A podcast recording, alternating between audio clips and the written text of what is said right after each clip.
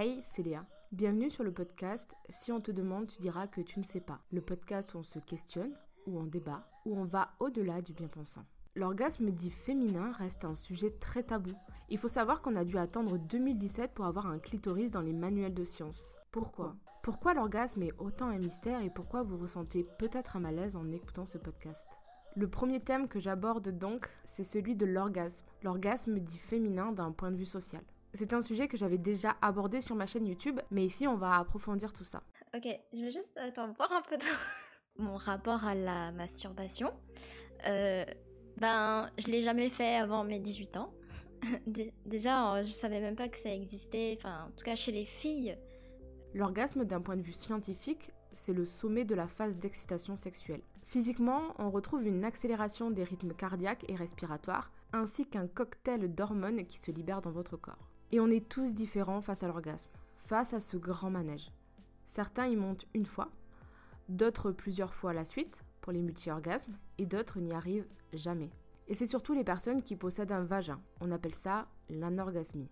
Les recherches scientifiques n'ont jamais priorisé les personnes possédant des vagins. Et pendant très longtemps, on a entendu dire que la frigidité, c'était l'incapacité à ressentir l'orgasme vaginal. Ce mythe de l'orgasme vaginal vs tous les autres orgasmes est encore entretenu aujourd'hui. J'ai jamais eu d'orgasme par, pénétration. Est-ce que je suis normale Je sais plus si c'était au lycée, au collège, quelque chose comme ça, mais quand je, bah, pensais qu'on n'avait toujours pas de, de clito, de clitoris, bah du coup j'avais essayé de, bah, de mettre un, un, doigt dans mon vagin quoi. et genre ça me faisait rien, j'étais en mode euh, j'ai un problème là, je suis asexuelle ou quoi? Il y a aussi ce fameux événement qui a fait que pour moi en fait pour moi les, femmes c'était comme des objets sexuels pour euh, leurs copains, pour les hommes et tout. Parce que en gros pendant le collège j'ai eu un premier copain. Hein. mais comme j'étais beaucoup euh, sur les jeux et tout, donc j'ai rencontré un garçon à distance. Et il était un peu plus vieux, du coup, bah, c'était un peu compliqué de rencontrer quelqu'un de mon âge. Au début, il était très gentil, hein, euh, un peu tous les garçons. Et après quelques mois, en fait, bah, il a commencé à vraiment montrer son vrai visage. Il m'a demandé, euh, bah, vas-y, est-ce que tu peux me montrer bah, Au début, c'était mes seins. Euh, j'étais pas trop pour parce que franchement, j'étais pas à l'aise à la caméra. Et normal, quoi. 14 ans et lui, il en avait 20. Donc euh, vraiment, euh, j'étais un peu... Bon, c'était vraiment stupide de sortir avec quelqu'un de cet âge-là, mais bon, j'étais très très jeune encore. Puis j'avais pas le, recul et tout. Euh. L'être humain a cette quête de la normalité, notamment dans tout ce qui touche à l'intimité, car c'est beaucoup plus secret. Qu'est-ce qui est normal Qu'est-ce qui ne l'est pas? Depuis notre plus jeune âge, on est bombardé d'informations sur ce qu'est la normalité. Le schéma est toujours le même. Le couple hétérosexuel, où la femme est douce et belle, et l'homme est un grand chevalier qui vient la sauver. Ce qui est le plus représenté est censé être la normalité. Que ça soit le poids, le couple, l'homme, la femme, le corps, le sexe, on nous dicte inconsciemment des normes à suivre pour être normal. Et depuis le plus jeune âge, on comprend ce concept d'être hors norme, d'être bizarre. Et comme on n'a absolument pas envie d'être rejeté, on suit les règles. Et aussi le fait que bah, pendant l'adolescence, bah, on n'est pas forcément à l'aise avec son corps. Moi en tout cas, je n'étais pas à l'aise bah, je me sentais vraiment euh, sale en fait. Et c'est aussi, un truc que j'y repensé il y a pas longtemps, c'est que euh, quand, on, quand on est jeune et quand on parle de vagin, on utilise souvent des termes dénigrants en fait pour en parler. Par exemple, euh, par rapport à l'odeur, par rapport au poil, ou on parle aussi de femmes fontaines en mode les femmes fontaines c'est sale, c'est dégueulasse, et tout ça, tout ça. Et donc, euh, du coup, bah, je me suis dit, vas-y, euh, c'est sale de se masturber. Alors que pas du tout. donc, euh, j'ai jamais osé, bah, durant tout mon lycée après. Dans notre société, quand tu nais avec un vagin, on t'enseigne comment être une femme, comment te comporter en société, comment t'occuper de l'autre. Quand tu nais avec un pénis, on t'enseigne comment être un homme, comment couper toutes tes émotions et on te rappelle à quel point tu es fort. En gros, quand tu es une femme, tu comprends ou tu intériorises très vite que ta seule quête à toi, c'est de trouver cet homme viril. Et pour réussir cette quête, tu es prête à tout. Évidemment, pour te pousser encore plus sur ce chemin, on t'explique que le coït, c'est un pénis dans un vagin. On te dit que la fille doit rester vierge et se préserver pour le Graal. On appelle une première fois que s'il y a pénétration. Il n'y a qu'un pénis qui peut te libérer de ta virginité. Le reste, ça n'existe pas. Le reste, c'est pas propre. Le reste, c'est bizarre. Déjà, quand j'ai eu 18 ans, pas, j'ai commencé un peu plus à, à m'accepter. Et il y a aussi beaucoup mon, copain qui m'a aidé parce que bah, quand j'ai eu des rapports avec lui, bon, au début, bah, j'avais pas d'orgasme, hein, euh, mais il était là beaucoup pour me rassurer, me dire t'inquiète pas, c'est pas grave. Euh, euh, il me, disait des, des, paroles rassurantes.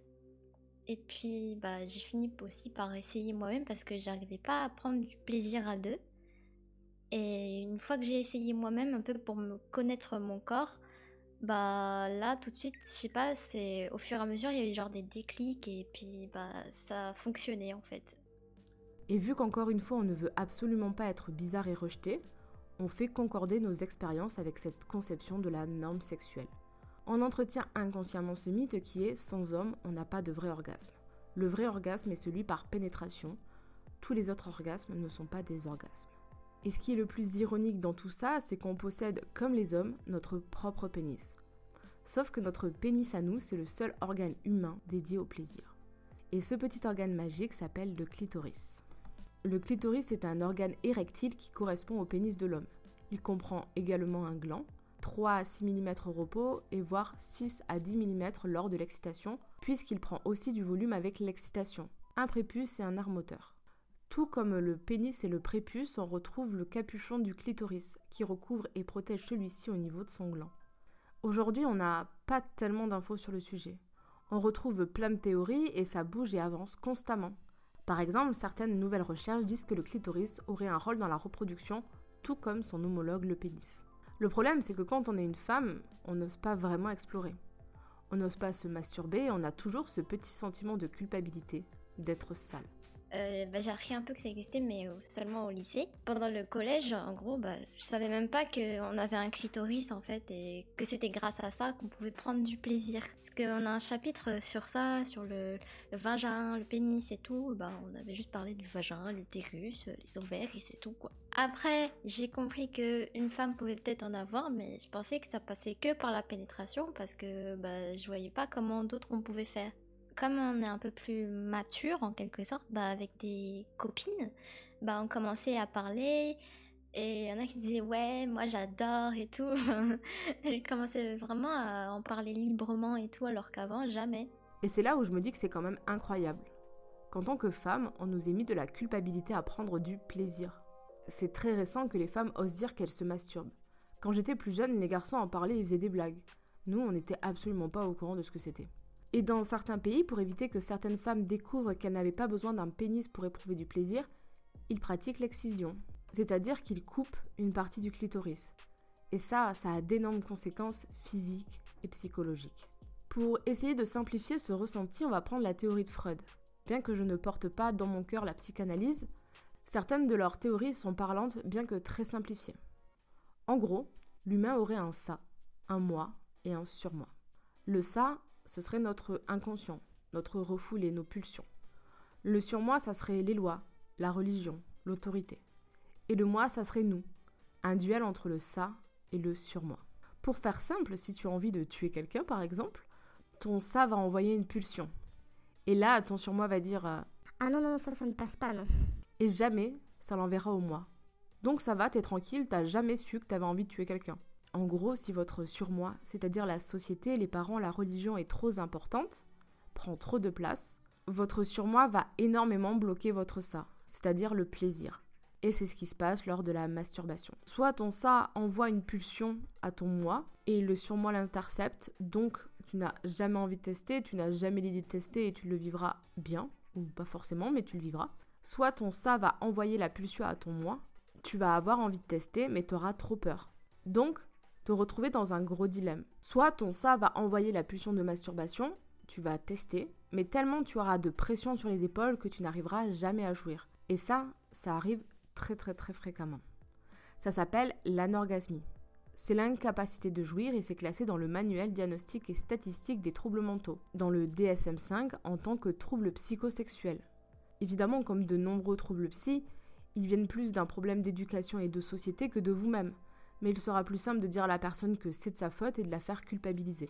alors que depuis des décennies, sans pression, on retrouve dessinés un petit peu partout des pénis masculins. Et à cause de ça, de ce gros secret autour de la masturbation et de l'orgasme féminin, on reste soumis sexuellement à l'homme et dans malheureusement beaucoup de cas, frustré dans sa sexualité. C'est comme si on vous offre une glace et qu'on vous dit que vous avez le droit de la manger, mais exclusivement avec un homme. Et quand vous trouvez cet homme avec qui la partager, celui-ci vous laisse que les restes. Alors qu'en vrai, vous pouvez absolument manger cette glace solo. Et surtout que lui ne vous attend absolument pas pour manger la sienne. Mais beaucoup de femmes sont persuadées qu'elles ne peuvent absolument pas manger cette glace seule. Ou même elles ne se sont jamais posé la question tellement que ça leur semble évident que c'est non. Sauf que beaucoup d'entre elles, même avec l'homme, elles n'atteignent pas l'orgasme.